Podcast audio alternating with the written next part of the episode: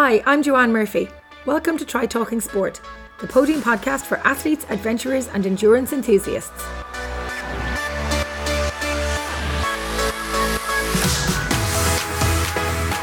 Welcome to episode 11 of Try Talking Sport.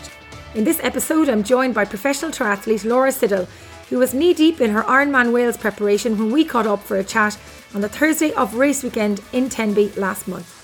Laura has an impressive sporting CV, which includes multiple podiums at an age group level on the world stage, before she decided to make the move into professional ranks while she was living in Australia. She is a three time Ironman Australia champion after taking the title once again in May of this year. She was looking forward to another busy and successful season of racing before disaster struck when she came off her bike, fracturing her collarbone. She has spent the summer recovering from the injury and getting back into training and racing. Her first race post injury was Ironman 70.3 Dún Laoghaire in August, where she finished in fifth position. She took on and tamed the dragon in Tenby after our interview, finishing in third place in Wales, and hopes to be back to tame the dragon again in the near future. Well, Laura Siddall, you're very welcome to the show. It is Thursday, race weekend just before Wales. You are ready to tame and face the dragon in Tenby. I'm ready to fight some. Dra- I want to find some dragons. Yeah, I'm ready. I was thinking today. It was funny. I was driving back from the pool and I was like, I wonder what kind of dragon it's going to be in Wales. And I was like going all Harry Potter esque going. So yeah, that might be coming up after the race. You know, you pass by the freshwater area, which was featured in Harry Potter movie, apparently. No. Dobby. The, I did not know yeah, this. The character. Apparently, something happened. On the bike there. course? Yes, you pass it by Oh freshwater. god, that is so exciting. freshwater West Beach. You pass it on the bike before you head out to Angle. Oh, that's pretty cool. I um, I'm not sure whether I'll be conscious of it during the race, but yeah, no, that that's really cool. But let's bring it back down to, to real life and to today because um, What, not dragons and no, fantasy. not dragons and fantasy. Well, that'll be on Sunday, but not today. And um, so, Laura, thank you so much for joining me here today. It's late in the evening here on the Thursday before uh, Ironman Wales, and you are knee deep in preparation for Ironman Wales. Before we talk about your race preparation, let's have a little back information on your history Yep. as an athlete. So, you were uh, an excellent age grouper. Yeah, I mean, I started triathlon pretty late. Um, I was 29, I think, and so and started as a complete beginner. I'd played sport growing up as a kid, but sort of netball and athletics, so track track running, um, but didn't start triathlon or didn't really become aware of triathlon until I moved to Australia with uh, my corporate job at the time, and. Australians love triathlon, and it was sort of friends from work that suggested I should give it a go. They knew I was sporty, and I I'd done some running over there, but sort of wasn't really finding a group that I gelled with. And um, there was a charity bike ride with work, and so friends were doing it, and they said oh, I should come along and, and join. So I think I bought a bike the week before, and it was a not knowing much about cycling or anything, a hybrid road bike, so flat bar on the top. I just had sort of flat pedals and, and jumped in on that and it was a it was a 90k bike ride um, down the coast in Australia and then we got the train back. And I just I just really loved it. I just enjoyed it. I definitely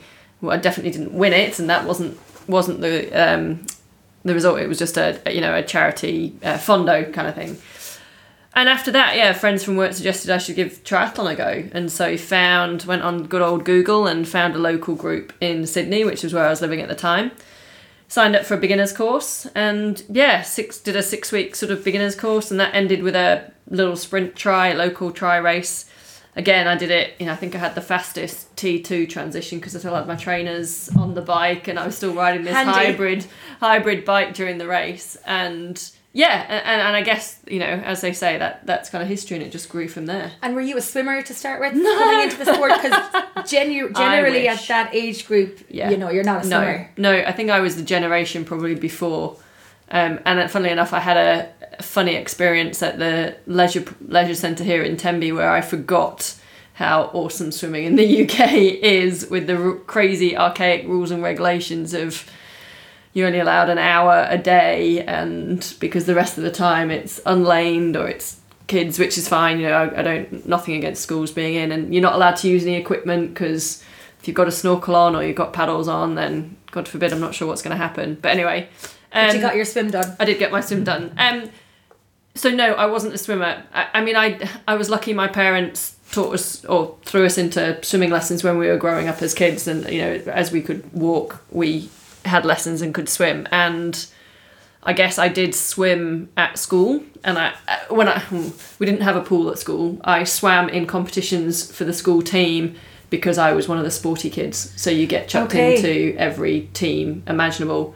Um, I got our school team disqualified twice in the relay for an illegal butterfly stroke because again I, I was sporty I could could swim and so I got always got pushed to doing butterfly no I'd never been coached never had never did squad swimming never done anything like that no idea still to this day what I was doing that got just disqualified but it was twice so I should have probably learned after the first time so yeah no definitely not a swimmer um, and it's probably I, I think that's just the generation back then. I mean, it's funny that the Brits don't have a great reputation for swimming. They um, see us all as breaststrokers, and yet, you know, I feel like I was probably the generation before all the great triathletes coming through now from the UK who are all amazing swimmers. Well, I think there's been a big push, I know, in Ireland through the junior triathlon Yeah. programs and getting the kids in the talent ID programs. I don't know if that's the same in the UK, where those kids that are great swimmers but don't want to continue swimming but might do triathlon. There's a there's a nice little bit of crossover where Yeah. you can kind of keep the kid in sport while they're in their school years. Um, if you do triathlon rather than the hardcore swimming. I think that's definitely what we're seeing now with the triathletes coming through. They've come through those talent ID Mm. programs where they've been identified as swimmers or runners, Yeah. Mm. and then they can be taught the bike riding bit, especially for the you know the ITU, the Olympic distance. Mm. Um, but obviously, yeah, coming into the sport so late and almost by then age default being in that longer longer of the endurance side, yeah, the swimming unfortunately was missing on that that bit a little bit. So, at what point did you decide then that you wanted to give this sport a go? Because that's your first race we've just spoken about. So then you Yeah. were an extremely um, successful age group athlete. I think the only age group distance you didn't win was Ironman distance as an age because grouper. I, was yeah, because you were 'cause I turned professional. Yeah, so I mean that was over. I was an age grouper for four or five years, and I mean it certainly wasn't. You know, in in that first race that I did, I definitely wasn't winning. I can't even remember where I finished. I was, I think, I'd be probably lucky that I was top ten in my age group, and that was at a little local race in in Sydney. Um, but I guess I'm a slow burner. So over the four or five years as being an age grouper, I am, and because it was kind of exciting, it was a new sport, so you get that rapid progression, and that was kind of like what kind of motivated me and gave me more hunger as you could see your improvement so quickly.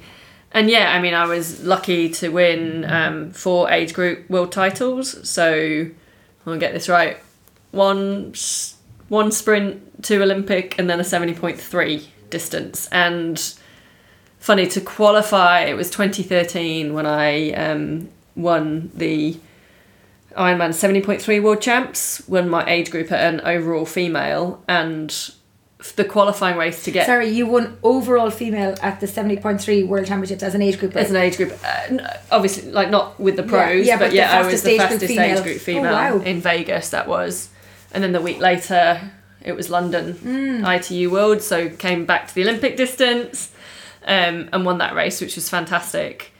And but the qualifier that I'd done to get to Vegas was um, seventy point three Honu in Okay. Hawaii Yeah.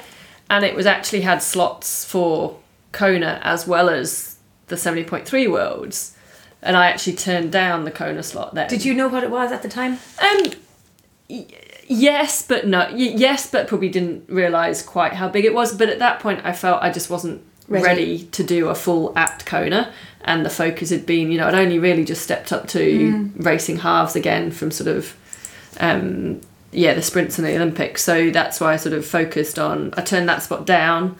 The girl who was second was over the moon and Do you crying. ever regret obviously, having? no, I don't down? actually. Um, I don't. It was the right decision with me then going into the Vegas World Champs and London, which is one I really wanted to be in to do well in London at the Olympic distance. Um, You guys got the full swim for the Olympic distance. Did no, you we have a shortened didn't. We swim? had a shortened swim as 750 well. Yeah, yeah, yeah, yeah. That's right. It was. Um, it was fog. warmer, but it was warmer in the water than it was out of the water. That's true. I remember Yeah, yeah, that day. Yeah. Um, so yeah, no, I don't regret turning that Kona slot down at that point. Um, I think it just would have been too much, and I don't think I'd have been ready and got you know the, the full distance is such a different beast, um, and there's so much more to learn. And yeah, I I had done one um, full Ironman as a very beginner in the very first year, and that was literally just I, I thought I was only in, Australia for two years, so I kind of thought this is the best chance to do it. Let's tick that box. Um, but had then gone back to sprints and Olympics and was much. And also, I felt if I wanted to go to Kona, I wanted to qualify from a full Okay. and not from a half. And I think that was probably something that didn't quite. I was like, doesn't feel right qualifying from a half. Um, so yeah, so that that was that story. so you're three-time Ironman Australia champion. Yes. This year was your third consecutive Yeah. win at Ironman Australia. Um, at what point did you decide to go back to the full distance Ironman racing after uh, 2013? Yeah, so at the after I'd done the Vegas champs and London, I guess I then got to that point where loads of people have been saying you should turn professional and all this, but you know, and again we'll go back to age and a, a generation thing. For me, growing up, as much as I loved sport, it was still only ever seen as a hobby. You know, you were very much pushed, and when I say pushed, um, I'm not going to say by family because they've been incredibly supportive, but the I guess schools, society, education very much The pushed expectation is the expectation you you went to school you did your a levels you went to university you got your degree you went into the corporate world and you start and that was your path. And yeah it was great that you did sport because it made you really rounded and it made your cv look really good for jobs and for university. But it was the hobby and it wasn't seen as something you'd do professionally. Um, I think Australia probably opened my eyes up a little bit because sport at that point, and you know, obviously we're talking uh, 10 years ago now, um, they viewed sport very differently. I, I do think it's different in the UK now, and I think that's fantastic. I think the likes of London 2012 has done amazing things. Um, so yeah, so it was only I think being in Australia and people were saying you should turn professional, and I was probably at a crossroads with my corporate career um, of going. It's kind of going to be a now or never. I'm not getting any younger. Um, I wasn't particularly enjoying my corporate job at the time So just to tell us, what were you doing? doing? Um, I, well, I my university degree was engineering, mechanical engineering. Um, I spent a gap year in the army, British Army, between school and university, and then went into working for Shell in the UK in Chester. And it was through Shell that I got a transfer for two years out to Australia. Okay. Um, at the end of those two years, they said, right, we'll have to send you back to the UK. And I was like, well, I'm quite enjoying Australia. Thanks very much. I'll stay here. So then did a vet, worked for a couple of other companies doing, um, I guess, business process improvement and project management and that sort of thing. Very far removed from triathlon, but Yeah. very close for the numbers and the crunching The of the figures and the spreadsheets and the and the power and the watts and all that. Don't talk about that, yeah. so it was one of those, it was, um, yeah, it was a now or never, op- never decision sort of, I, I felt, yeah, because I was older, um, you know, I, now I was 33, 34. Um, if I hadn't have done it then, I'd probably still be sitting in that corporate world at a desk sort of thing now. I wouldn't have had the guts to do it any later. Um, and it was one of those, yeah, I didn't want to look back five, ten years time and think, what if? And I never gave that a chance. I think, you know, in as a as a kid growing up, I'd played a lot of netball and athletics, and I'd got to kind of national standard in those. Um, but I'd again, like I said, because it was a hobby, I'd never probably fully given it committed or given it that next step because I just didn't think it was an opportunity. And I think then with the triathlon, I was like, okay, you've not done that in the past. Let's let's not let's make the most of this now and, and make that step. Yeah, because from from listening to you, it sounds like you were you were an untapped talent as a kid, like you're the sporty kid, but maybe Yeah. somebody didn't see it at the time that you Yeah, had an I- opportunity that like you know it's it's in your genes probably Yeah. that you are you know an exceptional athlete and And I think I again look. I don't have very few, if any, regrets in life. I do wish I'd found the sport of triathlon sooner, just because it's such an amazing life, and there's so many races that I still want to do, and I'm rapidly running out of time just because of from an age perspective. And I so I do kind of feel if I'd been open to that sport a few years earlier, it would have it would have been great. Um, and then the other probably, and again, it's not really a regret, but again, from an age perspective, I was probably just ahead of all the talent ID programs that came into the UK for any sport. And often I feel that, yeah, maybe if I'd been able to go through as a younger age, go through a talent ID program and someone could have gone, actually, yeah, you've got amazing physiology in this or that, or you, we can see potential here or there, and this is the sport for you. And that would I'd have been open to any sport because mm. that's just what I love.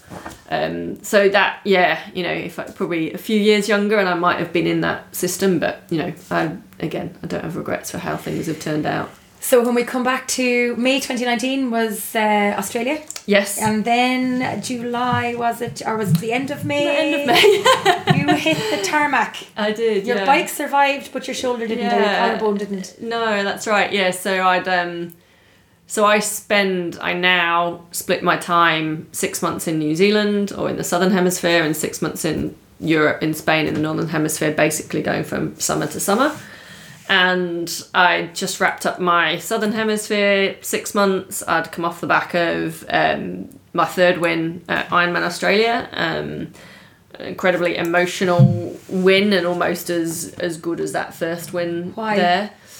Um, well, it was spe- Australia's special because it was my first pro win, but also it's where I started the sport, and so there was an incredible number of friends there who'd seen me as a beginner.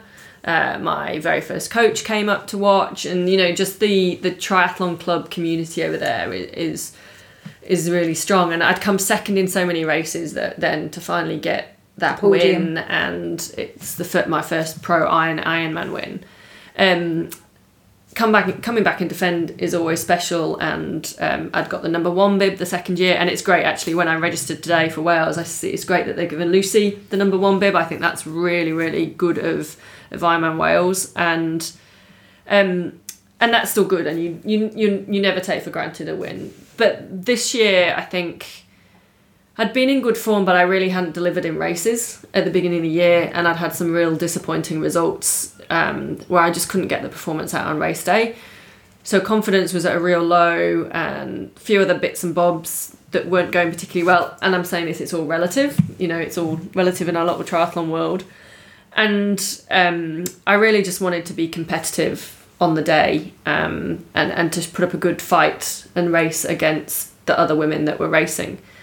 Um, and in the end, then sort of um, it came down to a pretty good battle on on the marathon. I was running side side by side with Caroline Steffen, who is just an incredibly um, incredibly talented. incredibly talented, amazing athlete. Has done so much for the sport, and I have a lot of respect for her as who she is, how she races, and so to sort of be running toe to toe and and and stuff was pretty incredible. And then and then went on to, to, to win, and I just hadn't really thought I would have won this year, and so.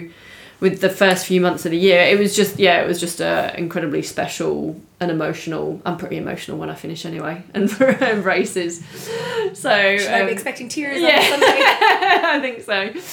Um, so come yeah. back, so come back, rewind there a little bit yeah. because you talk about, um, you know, about being disappointed with your performances up to that point. Yet, were you backing yourself going into that race when No. you saw Caroline Steffen and a few others at it? No, and that's why I all? wasn't backing because I just um, I hadn't been able to transfer training into the into a race, and so was always coming away with a pretty feeling pretty disappointed about my race performances, and a few other things going on was just leaving me pretty low on confidence Deflated. and deflated. Yeah, so so that week it was kind of a, a bit of a mental battle to get myself into the right place on that start line and and you know and it and it I, I think I, I actually came into the race really calm I, I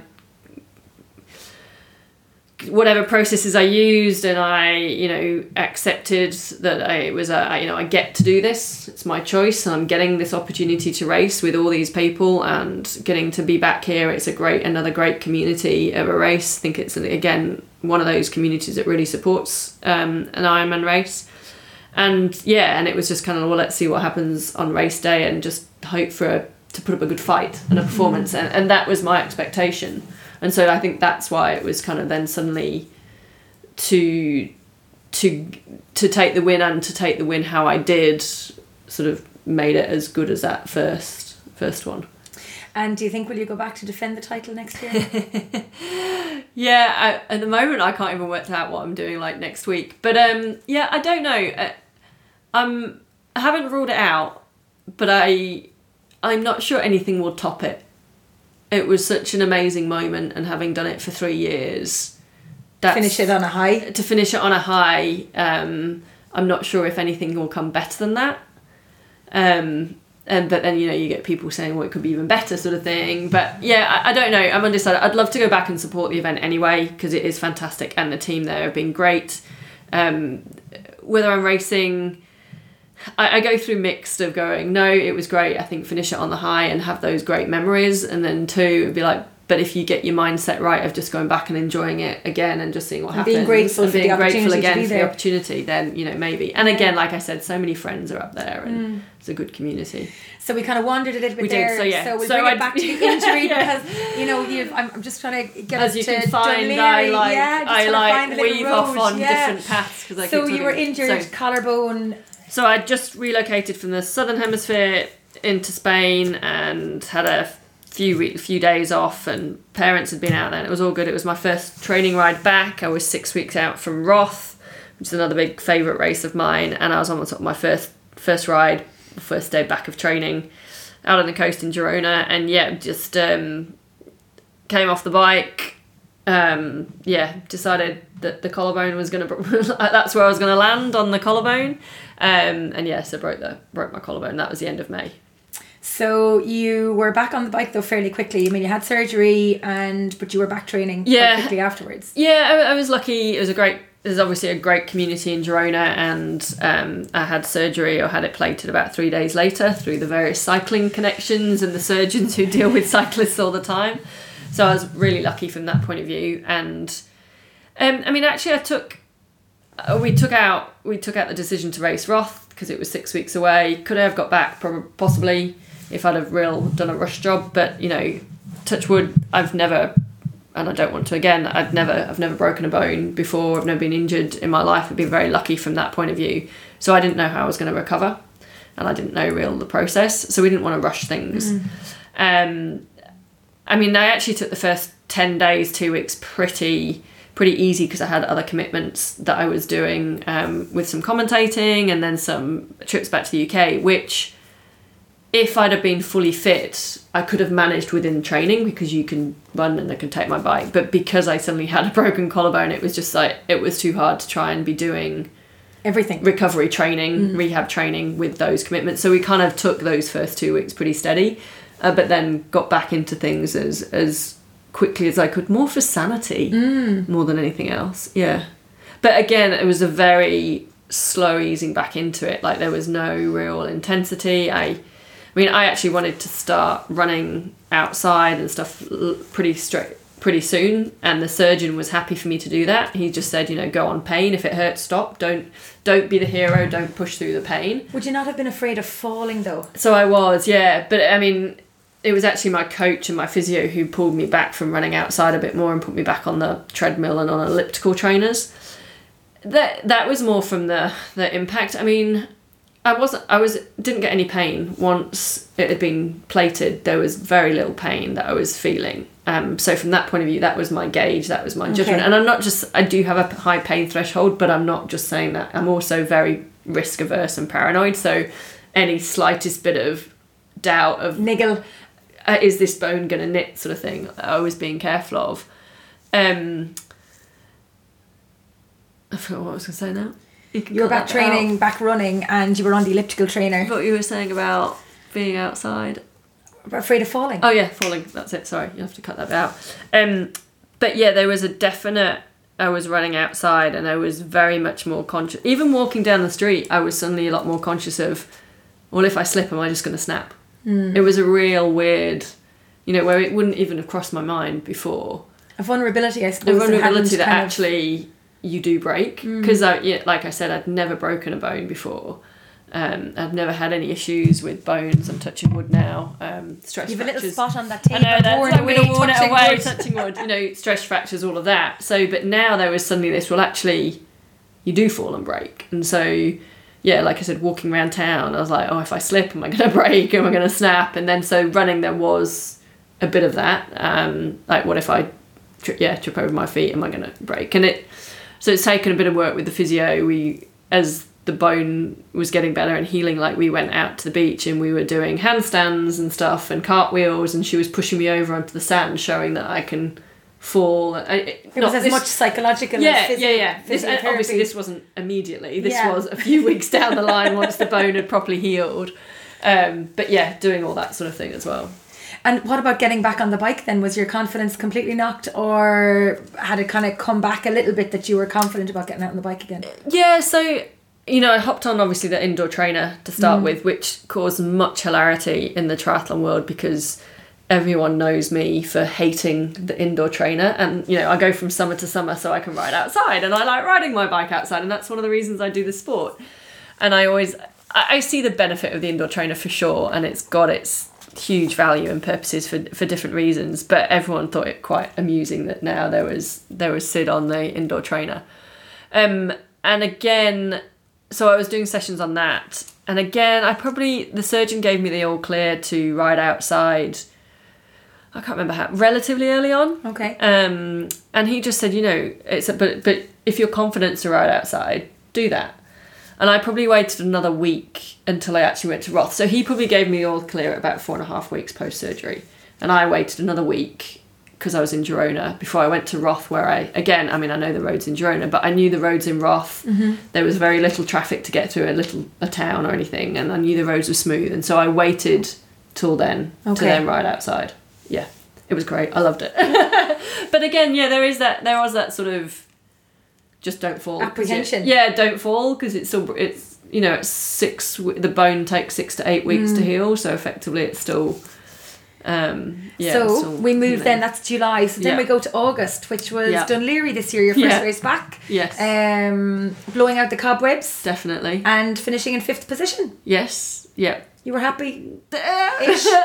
um, so the the objectives before the race were yes to blow out the cobwebs, see where we're at, and so if I take those two as the objectives, then we tick the boxes, and so you kind of got to be happy. Um, was I happy with the race and the performance? Not personally. I guess it just highlighted how long it will take me to come back, and you know I think, like I said, I'm a bit of a slow burner, so I I don't have, and this isn't meant to come out the wrong way, but I don't have bags of natural talent and ability. I'm, I'm sporty in a big general thing, but I'm not maybe some, um, as you'll see, some of the athletes who can spring back or just got, you know, you can see them got oodles of talent, but I will. It takes me those those years to build up and plug away and train and that sort of thing. So, um, But you've got to have form already built up. I mean, you're a three-time Yeah, Ironman so champion. there you that- can't and say you don't have natural talent. I mean, you do, and you have your the, you have the memory in the body. so that's what I'm hoping. and- But it, yeah, it, I'm hoping it it will remember a little bit quicker than it has done to Ireland. Yeah, Ireland was a bit of a shock. but um, Ireland isn't an easy course. No, it isn't, and that was another reason. I mean, it's a course that I, I, I loved. It. it was a brilliant race um, and a brilliant community again. Um, it was just a little bit of a like, yeah, okay. I guess it was one of those. We know where we're at. It's not where I want to be, but that shows, you know, that's that motivation to keep going back and keep training, and you know that you're going to make those improvements and, and get it out. So has your your bit? So obviously, Ironman Dún Laoghaire, seventy one three Dún Laoghaire was a warm up almost Yeah. for Wales. Yeah. So has your planned training for Wales changed because of your performance in Dún Laoghaire? Did it highlight weaknesses for you that you needed to work on coming into Wales for yourself? Um, yes and no. I mean, yes, it's definitely highlighted things, but have we changed training? No, not hugely. We've kind of kept on the track, and I think it was just that it'll just take me a few, bit longer to get back up to those Yeah. speeds and powers again, um, or again to have that confidence again that it's there. Um, so, but I'm. I guess it's you know, with any race and with any start line you line up to, it's an opportunity to learn and to take that experience, and then you sort of put that in the back of your mind and pull it out when you need to. And and so those Dún Laoghaire was another opportunity for that leading into into Did you Wales. put yourself under too much pressure to perform better or well in Dún Laoghaire? coming back from injury? Were your um, expectations that you put on yourself that led to being a little bit deflated maybe Yeah. after? I don't think my expectations were, but you still have those Yeah. Mm. hopes that you would be a little bit more Further on, further on and competitive and that sort of thing. Um, so yeah, I think that's probably the and then and and also I am like my own. Like probably most athletes and professionals or whatever. We're super critical Mm. and and stuff like that, and we tear ourselves to bits afterwards. and in general, do you train on your own or do you train with anybody?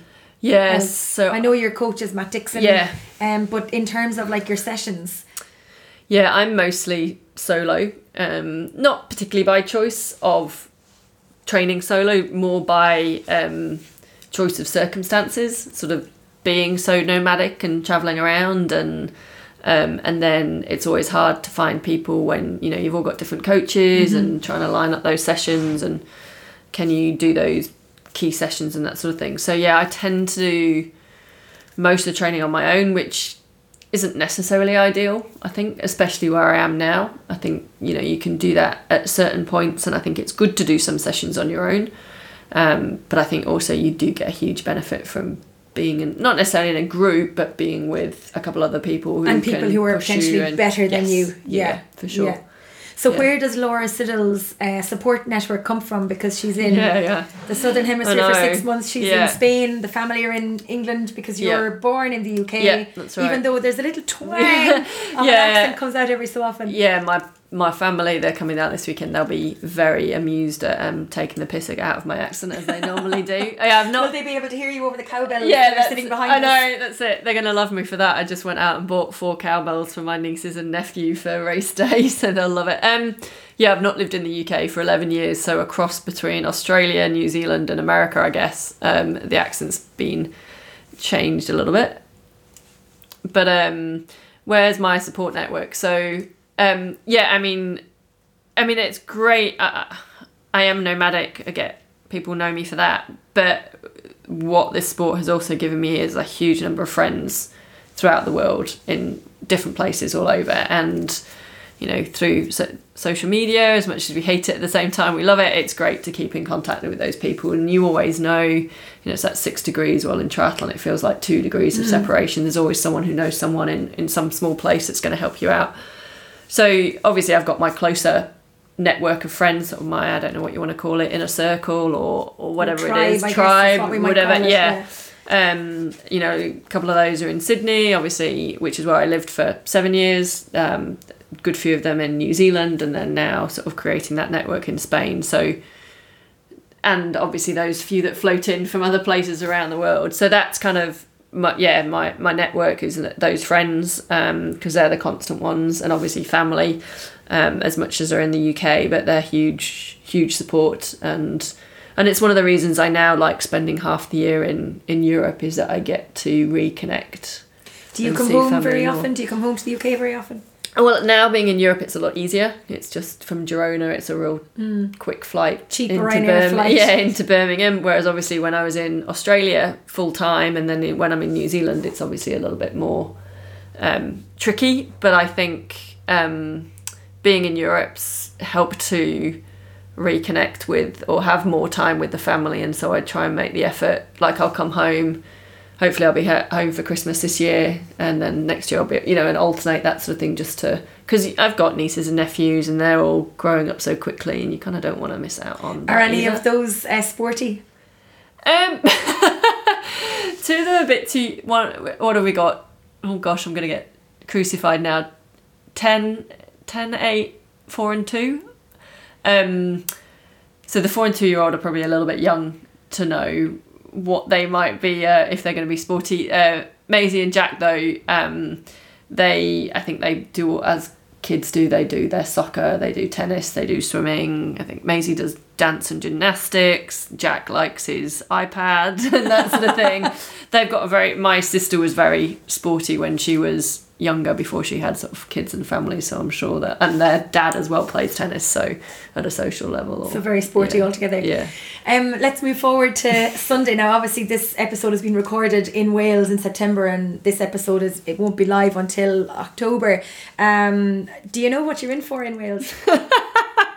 this is one of the most iconic Do you know- Ironman races in the world. Do you know, it came onto my horizon last year when I was watching it, and um, and I just got really excited about watching it, and it, and and and because I haven't really raced in the UK at that point, I decided that it would be a big goal for this year to come back and race in the UK, um, and I chose this race because of the hype that I saw, and then through various things that have happened over the year, it's, and obviously then with the collarbone, it kind of got pushed to the side. And yes, I was doing it, but I hadn't really thought about it. But you know, good old Nikki Bartlett's been sort of effervescing about it, saying it's amazing, it's amazing. And, and I actually messaged her earlier today, going, you know, when because I say the same about Roth, Okay. how amazing it is, but then you always worry that someone won't have that same experience Experience. because you think it's you're sort of so biased and caught up in how amazing it is.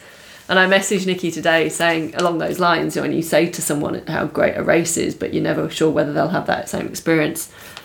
And I got here Monday night and I have been blown away and it has been everything and more than people have said about this race. And I think I'll get goosebumps now I'm saying that. Like just the locals and the community is incredible here. Um, super lucky to bump, you know, just randomly bumping into. You know, I was riding on the bike course out in Probably what felt like the end of the earth Angle. angle.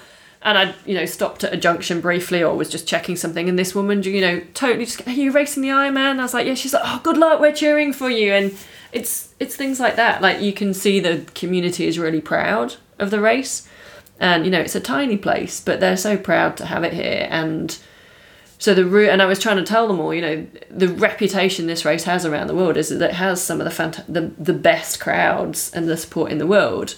But I hadn't obviously experienced that. Mm. But then when you come here and you see that, and you And you're to, only on Thursday. and I'm only on Thursday, and it's not even, you know, you can just start to feel it hyping. But you kind of want to tell the locals that do they realise that's the reputation they have outside mm. the world and they make this race so special?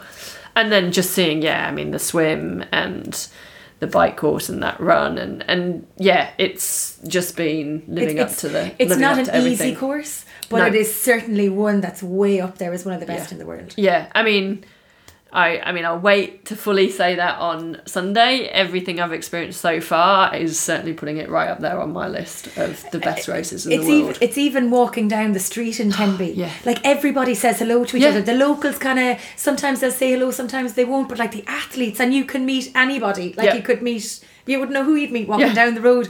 Um, but on Sunday morning, there's not many races where you play another country's national anthem. I always get goosebumps when I play the Irish national anthem Mm. Yeah. at a race. But the natural amphitheatre that is North Beach and you're looking out over Goskar Rock and it's the sun is beginning to rise over the back and hopefully there won't be any clouds. There'll be 20,000 people. like I'm getting goosebumps telling you what it is like. It is absolutely incredible from the first note of Well, the national anthem. everyone in Wales can sing, can't they? They're all They- part of they- like yeah. well, male But voice choirs. I'm going to say, but they're Oh, obviously women it as is well. unreal, but, yeah. it never Yeah. falters. Yeah. It's the whole way through the day. Like from from the minute the bikes are coming back into to T two, hmm. there's not an inch. Yeah. And then the finish line is filled, and it's just as an announcer, mean- it's incredible. So I can't imagine what it's like actually racing it. Yeah, and, and it's funny because like the, the bike course is one huge well It's two loop, two, two loops. It's yeah. a, a little. F- the first it's not a little loop. First loop and then two laps. the bigger one, Big yeah. one. But still, I mean that's big kilometers we're talking Yeah. for each of those loops. And And if you thought Roth was good, for Yeah, so this is what I've heard. uh, Yeah, yeah. Is it? Um, Um, it's St Bride's Hill there at Saunders yeah, at Saundersfoot, I've Oh heard. So that's and you can just see like the little towns you go through. I can go, okay, I'm. I've got some kind of imagination of what's going to happen and from what people have said, but I think I will be blown away. And then, yeah, the fact that the run, apart from that freaking New Hedges Hill. two kilometres up out of town, which why have they, you know, for four laps, thanks very much off the back of that bike course. But the rest of it is, I think you literally weave in and out of every street you possibly could in town, and they're so narrow. And the shops and the bar, you know, I was talking to, stopped at a little corner shop out by the pool or whatever, just buying something today, and the the guy in the guy that was serving and that was serving the lady in front of me and she was like oh you know you ready for the weekend? He was like yep i've got the day off on sunday so i can get out there and watch the race watch the athletes cheer them all on. I'll be sitting getting having my beer and my pint and i'll be on the roads in the town. And i was just like It's just amazing. They So all want to every come out. athlete, I think, is made to feel like a superhero Yeah. by the people of Tenby. Yeah. I think that's how much they embrace it. Yeah. It is. It, it's incredible. Um, but bring me back to your race now, because uh, I'm sitting in Laura's room here, and uh, she's in a lovely apartment, and you would swear I've just walked into her own apartment at home. so she has some fantastic pictures. She has some notes on the wall. She has a flag. Um, home away from home, Laura. Uh, yeah, a little bit. I kind of bring there's certain things. Um, it's I, I wouldn't call it superstition as such. Ritual, though. Ritual, I think, probably is a thing. A ritual and traditions like the you know the photos are of family and friends and some of my races, um, and then post-it notes are kind of again more ritual of putting them up and. Uh, how much I read them, I'm not sure, but um, there is. But that. do you think of them when you're Yeah. racing? Do you think of what you've up on the wall here? Uh, a little bit, yeah, a little bit. Some of the words and and the, the pr- it's more the process I go through when I'm I'm writing them or, or the things and and the images and things like that. It's it's just call it what you like. You know, I also on race day you'll be able to see I I write on my water bottles. Um, you know, the white ones they'll get. Obviously, the listeners can't see it. They'll get. They'll have words written all over them. The aero bottle does. I have stuff on my wrists and whether I read it or not on race day, it depends and it varies, but it's the process of the days leading into the race that I go through. And it must be still in your subconscious that you've written this stuff. So when you're actually writing it, it's probably more It's- powerful yeah, than when you're it. thinking about, you know, the actual words on the day if you even see them. Yeah. Yeah. Yeah, Um, talk to me about your nutrition because we were. I'm just going to describe Laura's uh, apartment. So you walk into the room. It's part of a big apartment block here. Um, an old hotel, I think, converted into apartments, and you've got like a little a bed and a couch and a little kitchenette, and you know you've got drawers and, and a little table over here. And we're sitting in the middle of the room beside a lovely little coffee table, and in front of me, um, Laura has three, four, five, six small um water bottles that you would put on a race belt, and she has them filled with gels. Yeah, four gels in each. So if, if I was any good at maths, I'd be able to tell you 4 by 6, 24. 24 gels? Uh, yeah, I think so. For the run course alone. No, four for the bike, two for the run. And where do you put those on the bike? Uh, two of the flasks go in my back pockets and two go in a bento box on the on the bike. Okay, so talk me through the rest of your nutrition though, because you hardly just have I all just have gels. gels. I'm So you- all gels. You don't. So what do you eat in the morning before Oh. Would so- you have porridge? Yeah, yeah. So in the morning for breakfast, I'll have like um yeah overnight oats, some fruit, banana, honey, some nuts, and a probably a boiled egg on that. Um, I'll have And what? So the race starts at six fifty-five on. yep. Yep, so I haven't, Sunday I haven't done so my you timings haven't done your maths, you're an yet. engineer, Yeah, I have, I have my again. This is the same as writing notes. I have my timings for race day from like getting up, going for a run, shower, hair, plaiting my hair. you Sorry, know, did you just say like go for a run? Yeah. So as soon as I get up in the morning, I go for a like five ten minute run. So that's probably at two o'clock in the morning. here. Probably something like that, yeah. I'm normally about three to four hours before the race starts that I'm getting up. And then I'll come back, shower, plait my hair, breakfast, stretch, do all that sort of stuff. Um, but I have all that list, I haven't quite with that. So yeah, I'm having oats, fruit, banana, uh, boiled egg and stuff, yogurt, milk, whatever for breakfast and a coffee. And then I will, um, I'll take a bar, like a uh, Protein bar or something. uh, or an energy bar or whatever down to maybe nibble on over like the next hour. It depends how my stomach's feeling as to how much I eat or what I eat. Um, and then I'll have a gel 15 minutes before the start of the race. And then I'm on gels for the rest of the day. Uh, yeah, okay, so I have, I did it in Australia and I did for this race. And I'm thinking about I will try and probably do it as I run up from the beach to that on that nice 1.6 One kilometre. It's not one point six Alright, now. one- That's a mile. It's okay, a one, kilometre. One kilometre run to transition. I'll probably um yeah have some have a protein bar or a protein ball or something I can so have that'll be a solid. Just don't forget to bring your pink bag from the I've- zigzags. It's there. It's there. Oh yeah, I've got to. Oh, that's right. I've got to carry it up. That's true. Um, and then I'll maybe have. I'll carry another little protein bite. I'm actually going to try some like um, beef jerkin or biltong kind of thing because that's high in protein and it might be a bit different taste to Is that something new on race day, Laura? potentially. So I'm not not sure whether I'll try that or not. Yeah, I'm not sure. with the protein ball. But um, yeah, but other than that, I just I, I'm normally on gels all day. So on the bike, I take a gel every twenty minutes. Um, and then on the run, sure, it depends again a bit how you feel. It's more not necessarily every 20 minutes, it's more like a smaller sip every 10 minutes. or And will you take the race nutrition that's out on the course, the Enervit that's there? You won't take any of the, No, the I probably shouldn't say that for the. Um, for the un- unless I lose stuff. yeah. I mean, I do have quite a lot of again, touch wood, that nice bit of wooden. I've got quite a lot of backups of Mm. gels and stuff in different places. Um, I will take water from the course Okay. and top up with my electrolyte tablets. And do you get hungry on the No. course? Not at all. No, because I'm yeah twenty minutes having gels and stuff like that. I mean, if I yeah, I mean that's generally what I do. Um, Yeah, Okay. Hmm. Interesting. And what's your pre-race feeling like? So today is Thursday, so Friday, Yeah. Saturday. Yeah, so nothing overly different to what I do on a day to day basis. So, um, Are you strict with your diet?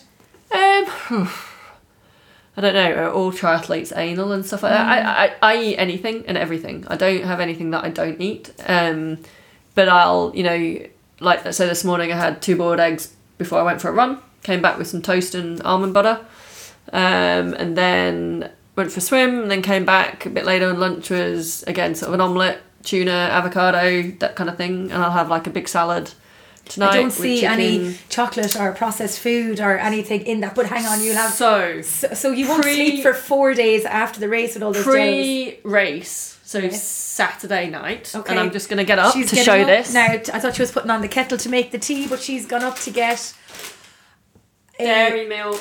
buttons, Cho- well, these are. giant buttons, That's what I love. 119 gram bags. So it's probably like four bags. So I love dairy milk chocolate buttons, and I always stock up at them on the airport when I Can I tell you how much sugar no, is in I that don't bag? Okay, no problem. I'm not saying I'll necessarily have that, but the night on Saturday night I'll have some chocolate because that's just Yeah. again another ritual Yeah. that I do.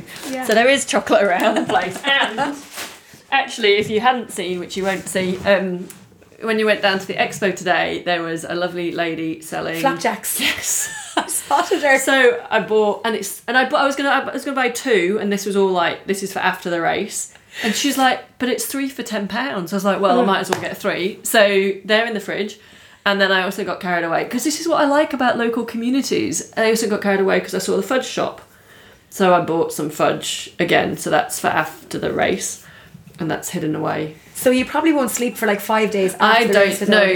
So it's really funny because people warn like first timers and stuff that you know you don't sleep before the, the night before the race, but don't worry, there's nothing you can do about it. Stay calm. Just try and still shut your eyes and don't panic. It's just going to happen.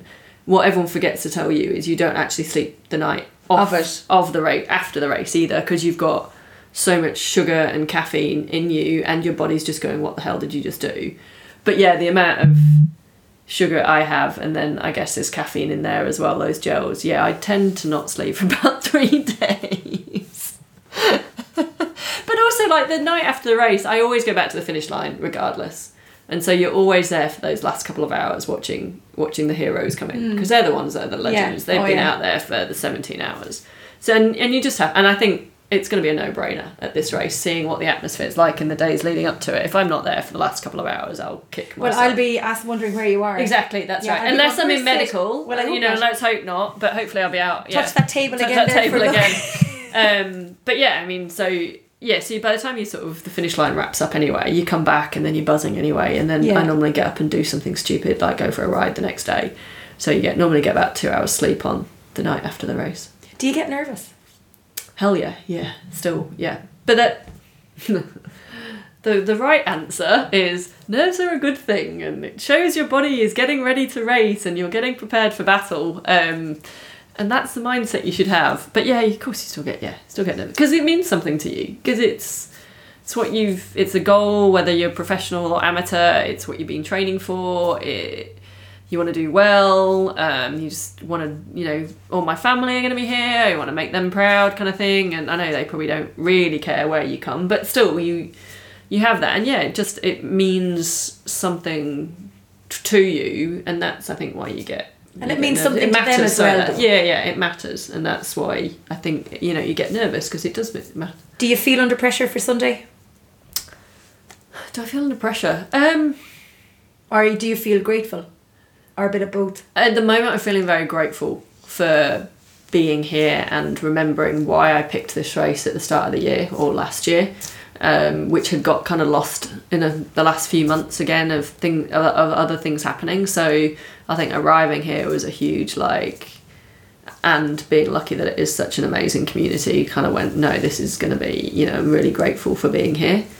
Um, do I feel under pressure? Um, yeah, I think, s- and this is coming out after the race, so it's easy to say that. I mean, yes, the whole my whole family's here, and um, I'm really excited that my little nieces and nephews are going to be here, and hopefully, well, hopefully they don't get too bored and hanging around waiting, and that I'll be able to give them. Put some, them on the Ironman tracker. You'll be I'll on be able Facebook to, yeah, for a that's while it. anyway. I'll be able to give them high fives on the on the run, and that sort of thing's cool. Um, yeah, it, it, do I feel under, do I feel pressure? Yeah, my form's not been great, and so that's nervous. That's nerve wracking. Like again, can you deliver a good a good race? Is kind of what I want to do. Um, Where's your head at in terms of your mindset? Are you backing yourself for this race?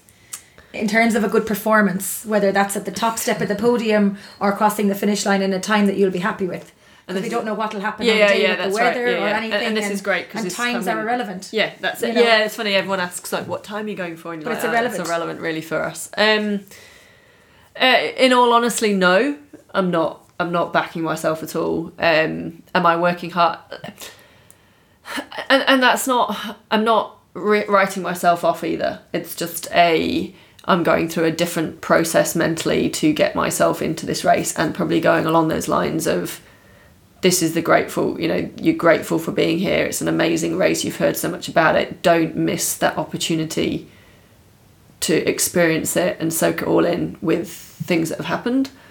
Um and so i think and it's just kind of going like you said things don't disappear. I've had years of training and and that's the thing and you kind of yeah hopefully things all click into pace um am I in the form I would like to be coming into this race with having it as that big goal? No, not at all. But it is what it is, and I'm still here, and I'm still going to line up. So that's not. I'm not trying to use that as an excuse. Um, it's just I'm not. Would I like to be in the form I was in April? Yes, I'm not. That's. And my coach says you've got to let go of April. Yeah. I was just about to say, you've got to back yourself. You got to let go of April. This Yeah. is this is This is the September, new- and this this, is is different different. race. Exactly, and it's a Different different time. race. So they're all the things I'm kind of and kind of working on. Am I getting excited to race now? Yes, definitely.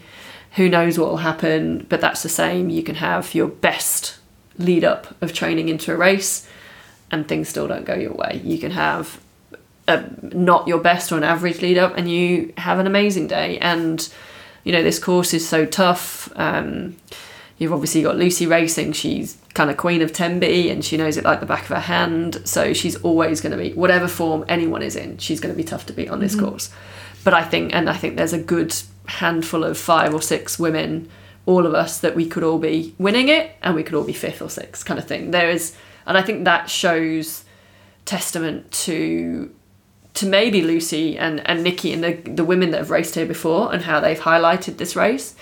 I think it shows testament to the community and, and the team here in Wales for how they've shown how good this race and, and you know and the age group athletes racing that I think this year is probably one of the strongest women's field that they've seen at this race. I think yeah, it's, it's You know, very I- very strong. I was looking back a few years at the results, and there was three women that raced and finished, or finished. There was three women that raced, and now you've got you know, the winner could be six or you know any one of the six or seven that are racing. Yeah, we've a really strong field. I think we've 29 male pros and 11 females. Yeah, so you know it's it's pretty exciting from Mm. that point of view. If you got a slot to Kona for 2020, would you Would take, take it? it? That doesn't mean you'd have to win here, or you know, something No, no, might yeah, yeah. if you Yeah. didn't win, yeah. and it, and the, the Yeah. person didn't want to Yeah. go, and it rolled down Yeah. to you. Would you take the slot if you got it? Um, so another reason I chose this race was I really didn't expect to qualify for Kona this year, um, and so th- thought this was a good good timing. If I if on Sunday I got the slot, I think the way the qualification system is nowadays, you have to take it because you just it's not that you can accumulate points. No, over you have to win to get it or one, down, Yeah, yeah. it's one slot or gone kind of thing. So if you turn it down, um, and then expecting that you might get a chance later on in the year when you've maybe decided further, I think you if there's an, a half an inkling that you want to be in Kona, I think you have to take it. So yeah, I would I would take it. Yeah. for somebody who is maybe racing their very first race in Wales or has is you know maybe looking to 2020 because um, the, the season kind of ends here in Europe uh, over the coming weeks. I think Barcelona in October is one of the latest uh, races in Europe, and then all the attention goes back down to the southern hemisphere. What would you say to somebody who's racing or looking to chase a big goal in 2020? First Ironman race. Well, I think for those people racing here for the first time at the weekend, although obviously it's That's after relevant the for race, the next but time, the rele- I think for whoever's thinking about doing a, a, a full distance and an Ironman for the first time, I think um, I, I'm going to go to the end of the race. Make the most of that finish line because you'll always only get one chance to go down that finish chute for the first time. But I think over the whole day, it's more about an enjoyment and smiling and looking up where you are and looking up at what why you know what made you sign up in the first place and remembering that remembering your tribe your team and and everyone you're doing it for and just having a real enjoyment of a day. And so you know standing when you're standing on the start line looking out at that the beach or the ocean or the lake wherever it is you might be doing your race and just that you know deep breath and smiling inside and out and going yeah i i get to do this with 2000 other people and we've all chosen to do this um, you know, and even on the bike course. And I'm one that I'm going to choose races that are in amazing locations. I don't want flat, fast, freeway riding. I want something that's iconic. I want something that's special, Means something. and that means something. And so, I would, I always would pick those races and just go, you know, yeah, just look up when you're racing and and and appreciate where you are and what you're doing, and then once you get onto the run, it's using that, using the crowd and drawing off their energy, and and and I would say smile because The pain disappears. it, it, it's it's well it's it's it's cra- it is weird. Like you will go through dark patches, you go through up and down. It's, a a long, long day. day. You're gonna go through every emotion, but actually, if you when you are in a dark patch, whilst believing it does come to an end, even though it might not feel it at the time, if you smile, it actually does the endorphins naturally improve your energy and your feeling. So by forcing yourself to smile when it's when you're in those dark places, and I know that and this is going to come back to hurt me on the run now on the, the weekend because Joanne's going to be, you should be smiling, and I'm going to be like, fuck You'll be off. running down. You'll be running down Picton Terrace or whatever it is at the top of the finish line. I'll be like, Laura, you're smiling. I'll be like, yeah, showing the showing the two fingers. Um, yeah, but I think it's it's that just coming in to have that enjoyment and experience and stuff like that. So what's next for Laura after triathlon? Oh, after, After triathlon. Wow. You've been doing a little bit of commenta- commentating I have, and yeah. commentary and enjoyed Yeah. it. I do enjoy that. Um, I would love to still be involved in the sport in whatever way that is. Um, I think the power of sport is so incredible, whether that's uh, health issues, whether that's uh, disabilities, even just through age groupers, um, professionals. I think the benefits and the community and the gains that you get from sport in helping people is so amazing and I love that aspect of it. And again whether that's getting kids into sport or whether getting adults to do their first 5k walk or run you know it doesn't even need to be 5k it's getting people to be out and about. So from that perspective I'd love to do still be involved in some way.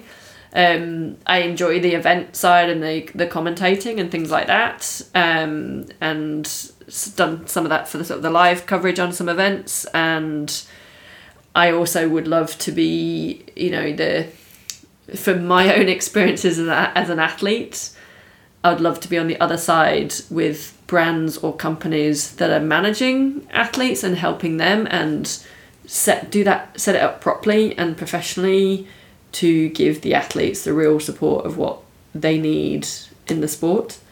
Um, and I'm not I'm going to jump in and say I'm not saying that my the companies I've worked with don't do that. I have some great some great companies I work with, and I'm very grateful for that. But there's other aspects and elements of the sport that I think we do we do miss.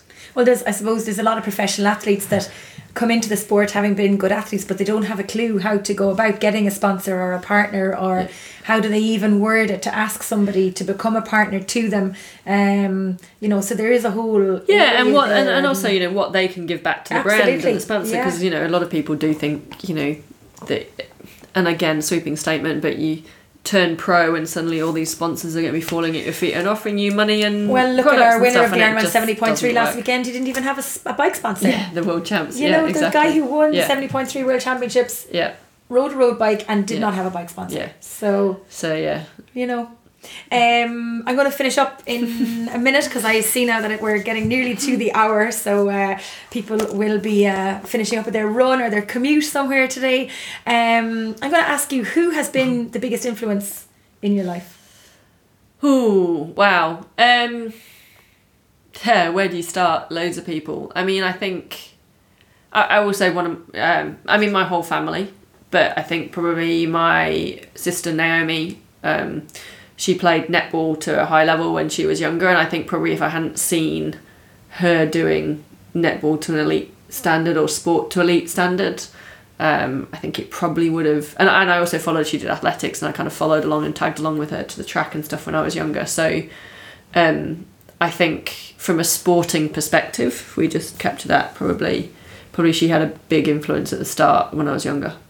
And who is the biggest influence now in your sport? Who's the who's the mm. the person who hmm. you couldn't do this without? Or the people? The people. Is it your uh, family? Yeah, family and friends. Family and friends who, and wherever they are in in the world, I think that um, you know, family are obviously. I think we we've all got closer as we've got older, and you kind of learn to appreciate them more. But you know, they're great that they will, and that was an, an you know a reason for coming and doing a race in the UK, so that they.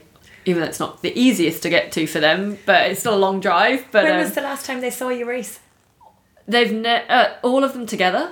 As uh, yeah, So all of them together as a family, 2013 London. that's No, six years ago. Yeah, so they've been. So mum and dad have been to Roth. They've been to Kona. Um, my sisters all came to Rome a couple of years ago, which was fantastic. That was like a real cool sister weekend. Uh, Anna, my older sister, was in Madrid last year, and so they've kind of been. But when were they all last together? Was uh, London ITU age group world champs Oh, wow. in 2013. So I am expecting there to be big banners Um, on the I- finish line I from your think- family. I think, but I don't know. There will be t-shirts. They'll Oh, have wow. t-shirts. Okay. So I can imagine they'll have t-shirts. I think um, they'll obviously the little kids the will have the cowbells. cowbells. Yeah, because I mean the obviously yeah the two youngest ones um, haven't seen haven't seen me. Uh, they've seen me on the telly, so to speak, Okay, on but not in Facebook or whatever, but not race in person. So yeah, Are you excited for Sunday? yeah, I am getting there now. Yeah. I can feel it. I can feel how the energy has changed since Yeah. I came in. You're you're you're Yeah. you're lit up and you're you're really you look like you're ready to fight. Yeah, I think um, I think that's the word. Yeah.